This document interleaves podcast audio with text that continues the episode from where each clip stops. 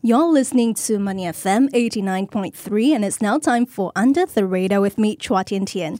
Now, what is the first thing you do when you check in at a hotel? While some might check out the fittings like the beds and the space, others might want to soak in the ambience. But ever wondered what makes a hotel feel a certain way, like a home away from home? Well, the answer perhaps lies in the details, say the fragrances, the amenity kits, door gifts, and other finishing touches. And that is precisely the work of our guest for today. Now, founded in 2004, Guava Amenities is not only a major player in the guest amenity space, but also a world leader in sustainable sustainable guest amenities. And the firm, the firm curates and designs unique wet and dry amenity, gift, and ancillary service and ancillary solutions. It prides itself on pioneering an ecosystem business model that enables the world's largest hospitality chains, airlines, and cruise lines to reduce plastics by up to 90% and costs by over 20% by decentralizing production and distributing directly without intermediaries. But what is an ecosystem business model exactly, and why is the firm hinging on sustainability as part of its value proposition? To what extent does that benefit top and bottom lines? Well, lots of questions, and for the answers, I have with me Gabriel Tan, CEO of Guava Amenities. Uh, Gabriel, welcome. Thank you so much, Tian Tian, for having me. Pleasure Great. to be here. Great to have you on board. And Gabriel, we've briefly talked about Guava Amenities as this mm-hmm. world leader in not only guest amenities, but sustainable guest amenities, where you create, curate, design wet and dry amenities, as well as the peripheral services and products. Uh, but let's break them down step by step. What are the products and services that are provided? Sure. So before I answer that question, I think it's important to give a bit of context to the listeners because the clients that we work with uh, I would say most often than not, they are looking at solutions.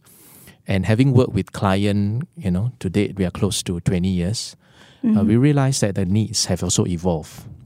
They are not looking at just, you know, products or services in that sense, but at the end of the day, they have that uh, objective. They have a certain goals that they are trying to achieve uh, as a business.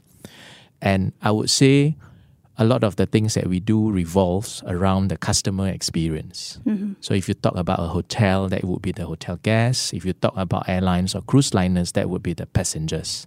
Mm. So from the moment someone enters into a hotel, that scent that greets you, mm-hmm. that says, "Oh, this is different," and then as part of the check-in process, right, you'll receive that uh, unique something that mm-hmm. you know mm-hmm. thank you for coming here and spending the time at our hotel and this is a, a little something for you mm-hmm.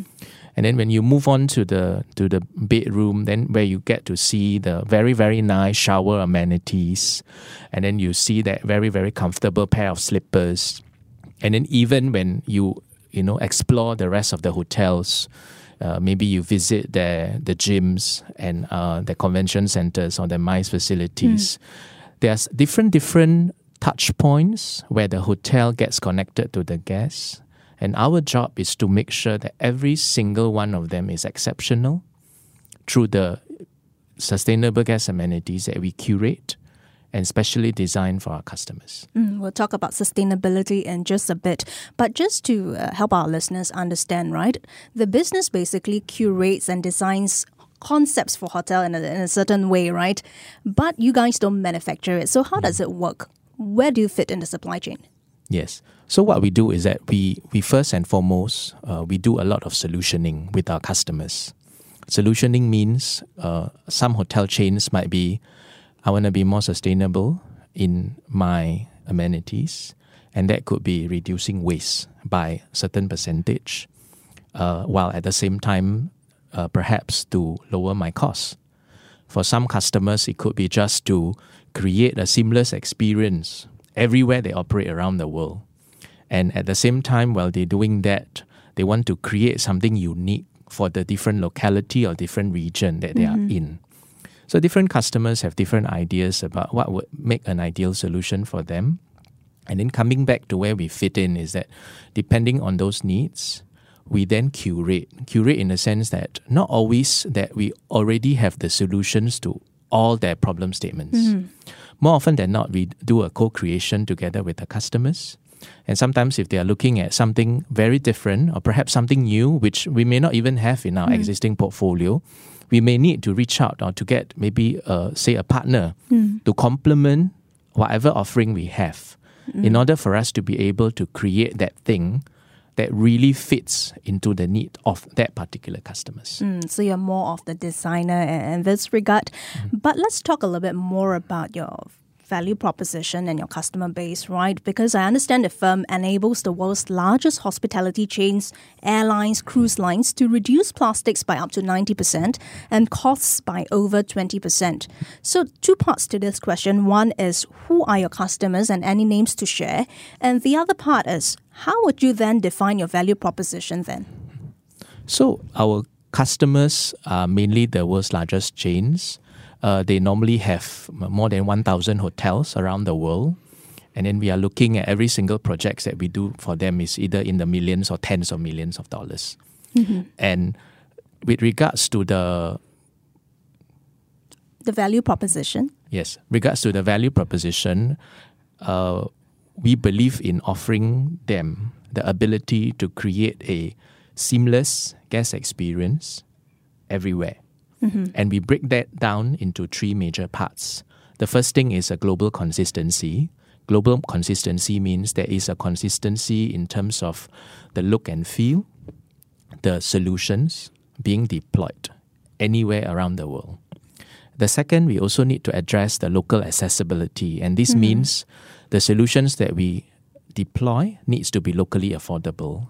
And this is very important because if they are not locally affordable, then the solutions may not be something that will be relevant for the long term mm. because then affordability would be an issue. And then the third, last but not least, is that we always need to make sure that it is not enough to be sustainable, but it has to be scalable. Mm-hmm. Because then that is where we see the long term value of our solutions will then benefit our customers. Hmm. And when you talk about sustainability, of course, we talk about scalability and being able to sustain that across generations. But you're also looking at sustainability in terms of going green, right? And I do want to focus that because I believe you cited in an article you contributed to Forbes uh, that the global intangible asset value grew from about 61 trillion US dollars in 2019 to 74 trillion US dollars in 2021. Fast growing firms, they are now investing more in intangible assets. We are talking about being more uh, green and sustainable. We are talking about maybe creating that experience. Is that what you are seeing from your customers right now? And is that why Guava Amenities is doubling down on sustainability and customization as part of that value proposition? Okay, so I'll answer that in three parts. The first part is regarding the intangibles. So if you look at any companies today, most of the value of the firm would be derived by your brand, will be derived by your intangibles. Mm-hmm. It's no longer by the the building that you own. Yes, it forms a certain part of your, your value as a company, but the majority of the value is derived from the brand itself. Mm-hmm. And then the second part to the question would be in terms of the uh, our focus with regards to sustainability as well as customizations. These are two key trends that we have been observing over the years. So, uh, the United Nations have actually set the 17 SDG, and in the context of Singapore, mm. you also have the Singapore Green Plan. So, if you look at relevance of that topic of sustainability today, is really at the top of the mind for being the be it the regulators, be it companies or even people on the streets. But then beyond that, there is also another focus which is on customization mm-hmm. because people today are consuming something that fits their lifestyle, something that fits their needs. And therefore, for our customers, what they want is that to be able to create unique experiences for their guests it is no longer enough to just provide them with comfortable beds, you know, uh, nice breakfast. Yes, those are important, but you have to identify the different target audience mm-hmm. that you mm-hmm. are trying to serve. And then for that different target audience, mm. what can you do differently to make your service offering more customized to their needs? Mm-hmm. And, and then the third part of the question would be for us, in terms of the partnerships mm-hmm. that we have developed with our customers, we believe that when our clients are able to leverage on sustainability and customization to strengthen their brand, that's where we see value for us. Mm-hmm. Because it is no longer about just providing them with, say, a product or a service, but it becomes very strategic. Mm-hmm. And clients actually, beyond the immediate return in terms of you know guest loyalty or even uh, having more and more events held at their place because they are being seen as less sustain uh, more sustainable. But i guess we also see that a lot of customers believe that doing all these things actually strengthen their brand and at the end of the day will also improve their brand value. All right. And well, speaking of uh, generating value for the firm, uh, generating value for your clients, I also want to talk about sustainability being a profit generator for Guava Amenities. How far has the focus on sustainability generated tangible benefits in terms of uh, top and bottom lines for the firm? Okay, so for for this, perhaps uh, something that I need to put in in context is the fact that I think compared to other firms, we are a bit different in terms of that we are not really uh, here to maximize our short-term profits, but we are really investing into long terms, and we really think in like the next ten to twenty years, and what I can say is that based on this way of working, we have been very privileged because we have very, very large organizations, customers coming to us and says that this is, uh, say, $5 million contract or something, and then says I can work with anybody that I want, but we choose to work with you. Mm-hmm. So I believe at the end of the day, that creates a strong preference for customers to choose us, mm-hmm. provided that they understand that sustainability is key and they see that as part of their overall strategy. Mm. And if that's the case, then we, we become the obvious choice. Mm. All right, and let's take us through the current scale of your business right now. I believe Guava Amenities have over 40,000 tons of uh, global liquid production capability annually. But what are we looking uh, at across different geographical markets? What is your presence here in APAC, for instance? So uh, Asia is a very, very strong growth market for us. Uh, and we have seen over the years since, uh, I would say 2015 or so, there has in, been increasing uh, interest in this region because compared to other regions like say Europe or uh, the US, right, uh, Asia Pacific is actually growing at a faster pace.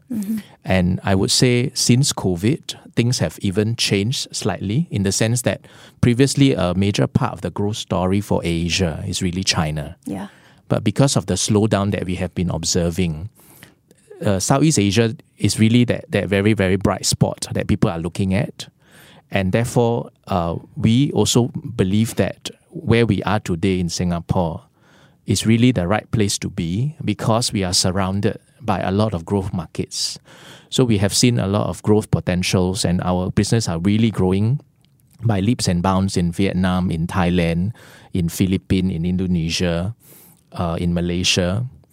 And then beyond, uh, say, the Asia Pacific region, we also see a very, very strong growth momentum coming from Middle, Middle East. Yeah, if you don't mind, can I just follow up to find out what is the rough uh, scale we are looking at in your major markets, say uh, the Middle East or say within Vietnam, as you mentioned? So at the moment, we are in more than 25 countries around the world. Uh, a lot of our focus for today, I would say, is still very much in APEC. Uh, APEC would be countries like what I've mentioned earlier, and as well as we also have uh, a lot of uh, very, very interesting developments happening from Japan, South Korea, uh, India, China. We also see, uh, if you're talking about, say, the Middle East, we see very, very strong growth in the UAE and, and then Saudi Arabia, uh, Oman, Qatar, Okay. and then uh, other regions like the US and Europe. Uh, that's also part of our global uh, business, but then that's not where we see the stronger growth uh, coming from. All right. And let's take a look at the operations side of things because you talked about, you know, being consistent across different localities. But of recent days, we've seen a lot of supply chain disruptions, right? Especially during the pandemic. So let's take a look at the operations model, right? Guava Amenities designs and curates amenities and gifts, but you guys do not manufacture or mm-hmm. package them yourself. You rely on a so called ecosystem business model. So, how does it work, and how many partners are involved from the moment of conceptualization to the product eventually reaching the hands of your end customers? So what we do as as a I would say a driver, right, of the ecosystem is the fact that we understand what the client wants depending on the, the needs, the requirements. We then activate. It could be manufacturers, it could be luxury brands, it could be a certain technology, it would be also sometimes say uh, packaging solutions to fit into their needs. And that also depends on the scale that we are looking at. Uh, some clients will be looking at, say, oh, I want to develop something and I want to roll it up in the APAC region, for example. Mm. And then depending on that scope, then we will need to see in order for us to serve that market, to meet their needs, how many partners would, would it make sense mm. for us to roll it out? And more often than not, because coming from Singapore, we normally like to test our solutions here first before then scaling it up into other regions. Mm-hmm. So, roughly, how many, if I could just follow up, right?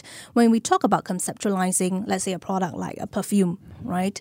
From conceptualizing to working with maybe a partner that's a small scale designer that makes and match your, your formulation to someone who manufactures it at scale to maybe a shipping and logistics company, mm. how many, you know, partners are involved throughout this whole supply chain?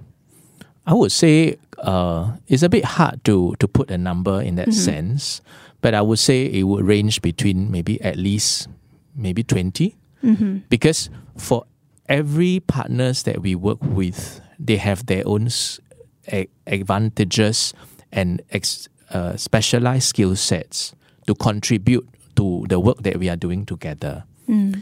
So, say just now when you mentioned about perfume, right?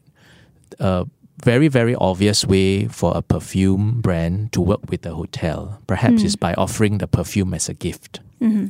But of course, then that will make it very short term and it does not really bring strategic value for both the brands and the hotels.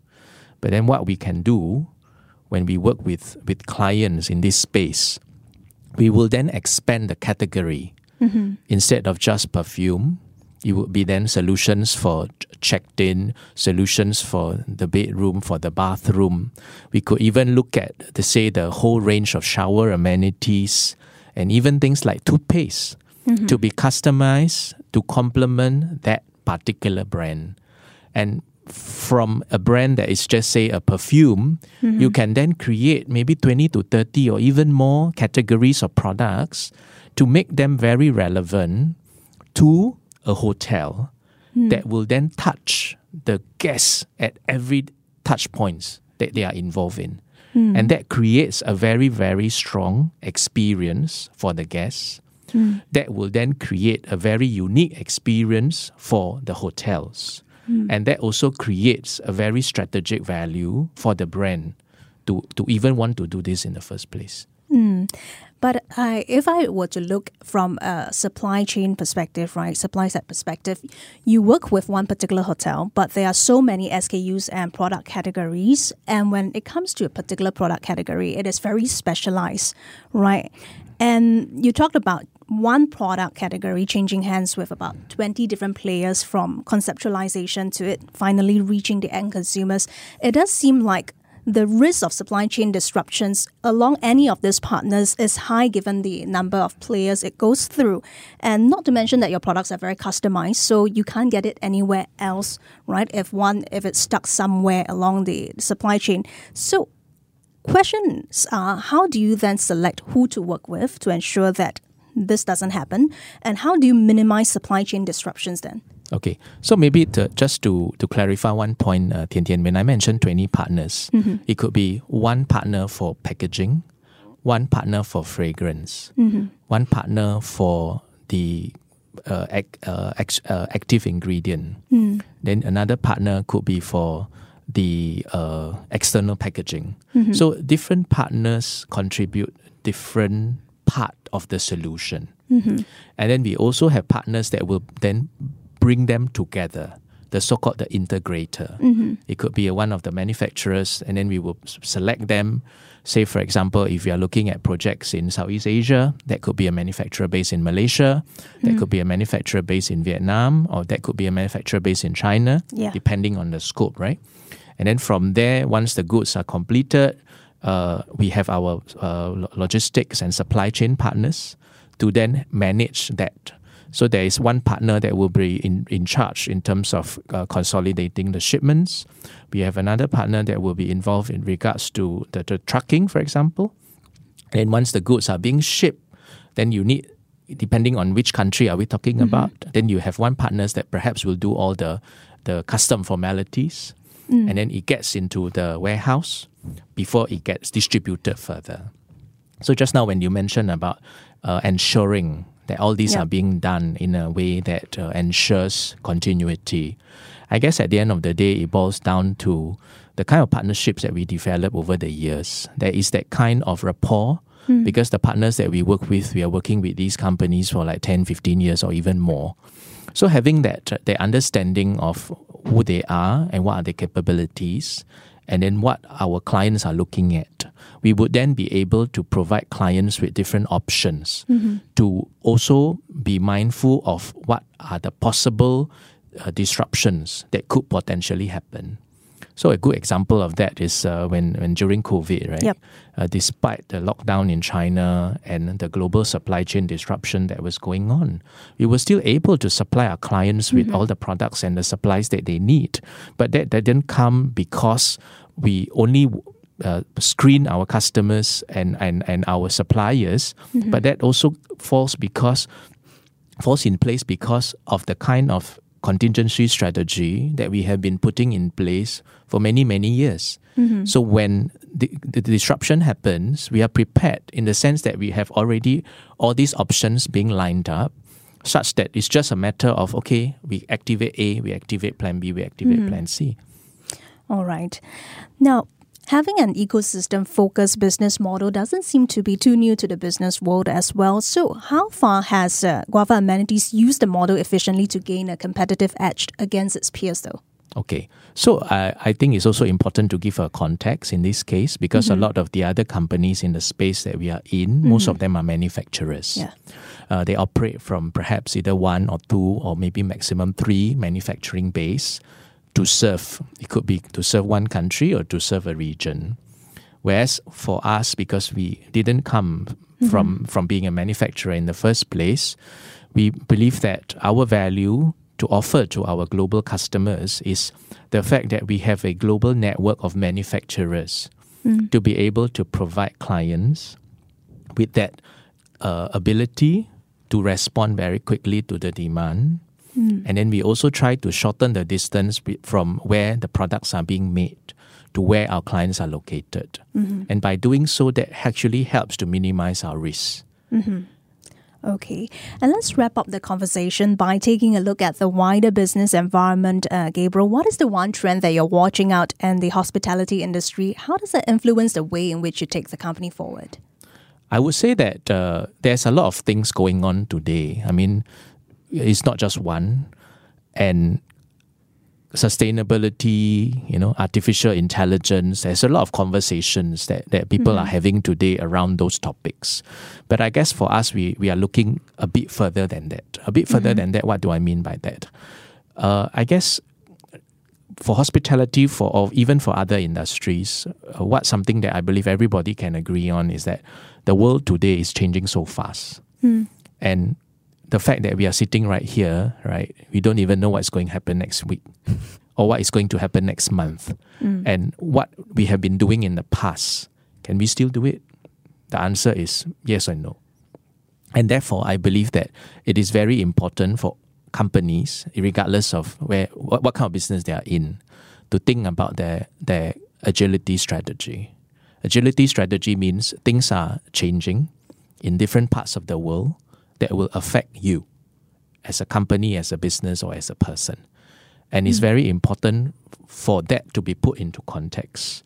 And I see that collaborations and partnerships are key because there is no way for one company to be able to preempt what is going to happen when you don't even know what, what is that thing to anticipate against. But by collaborating and actively, uh, you know, partnering with other companies, it could be from different different industries. We see very, very interesting collaborations happening. So, in the hospitality space, we see a lot of collaborations between, say, luxury brands and hotel chains to try to actually create a very, very unique and very, very differentiated experience. So, moving down, I would say that yes, uh, there is that uncertainty, there is that uh, worry in, in some people's minds. But I guess if you look at it a bit differently in terms of how you can then uh, leverage on partnerships and collaborations to to to be able to be more resilient as an organization. I think that would be the the the, the thing that is really moving forward for, for many many companies out there and a lot of our customers in the hospitality and travel industries are really also looking at that as well. Specifically, when it comes to guava amenities, right? You talked about the need for businesses to be agile. How does it influence you uh, in terms of strategic decisions that you're making right now? How do you incorporate this? Who are the players that you're working with to enhance that kind of partnerships? Yeah, so we, we have to collaborate with partners that are very, very, very different from us. So, uh, something that we are currently working on is also uh, to refocus our ecosystem towards net zero solutions. Because the eventual goal for all companies, based on what the UN has set, is to be net zero. And this is something that we can't do alone as an organization, but we really need help. So in in uh, say the in the area of life cycle analysis, we are working with one of the big four accounting firm uh, to actually look at our products in terms of uh, our carbon emissions. And then what does that mean to the customers or the hotel chains and the airlines means that we are not just providing them with products, but we also can provide them with the data in terms of how much carbon emission goes into those products. And then what can they do to minimize them proactively and then if they are very ambitious in terms of okay let's do something to to offset the carbon for example then that is also a conscious decision that we are doing together To look at how you can also aid firms in their reporting, the ESG reporting as well. yes that's right And before we let you go, Gabriel, uh, what are some future exciting plans for Guava amenities for the rest of this year or into the next? What can we expect uh, out of Singapore? So, uh, coming from Singapore, uh, we feel that we, we are really in a very, very uh, exciting place because uh, the world is looking at, at Singapore today differently from before. And there's a lot of exciting things happening. So, we are looking at Singapore as a place to test our solutions. So, right now, one of them is in the area of recycling.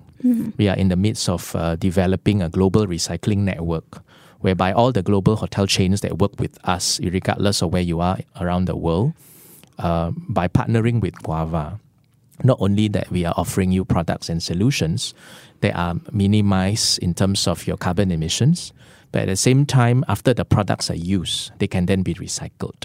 So we are working on a pilot today in, in Singapore to be launched uh, by uh, first or second quarter of next year. And, and then after that, we are looking at uh, scaling that up in other parts of the world.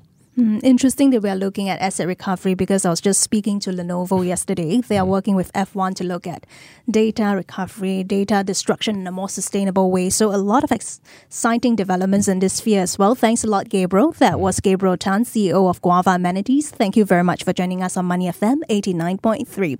You can also tune into the full version of this conversation on audio, Apple Podcast, and Spotify.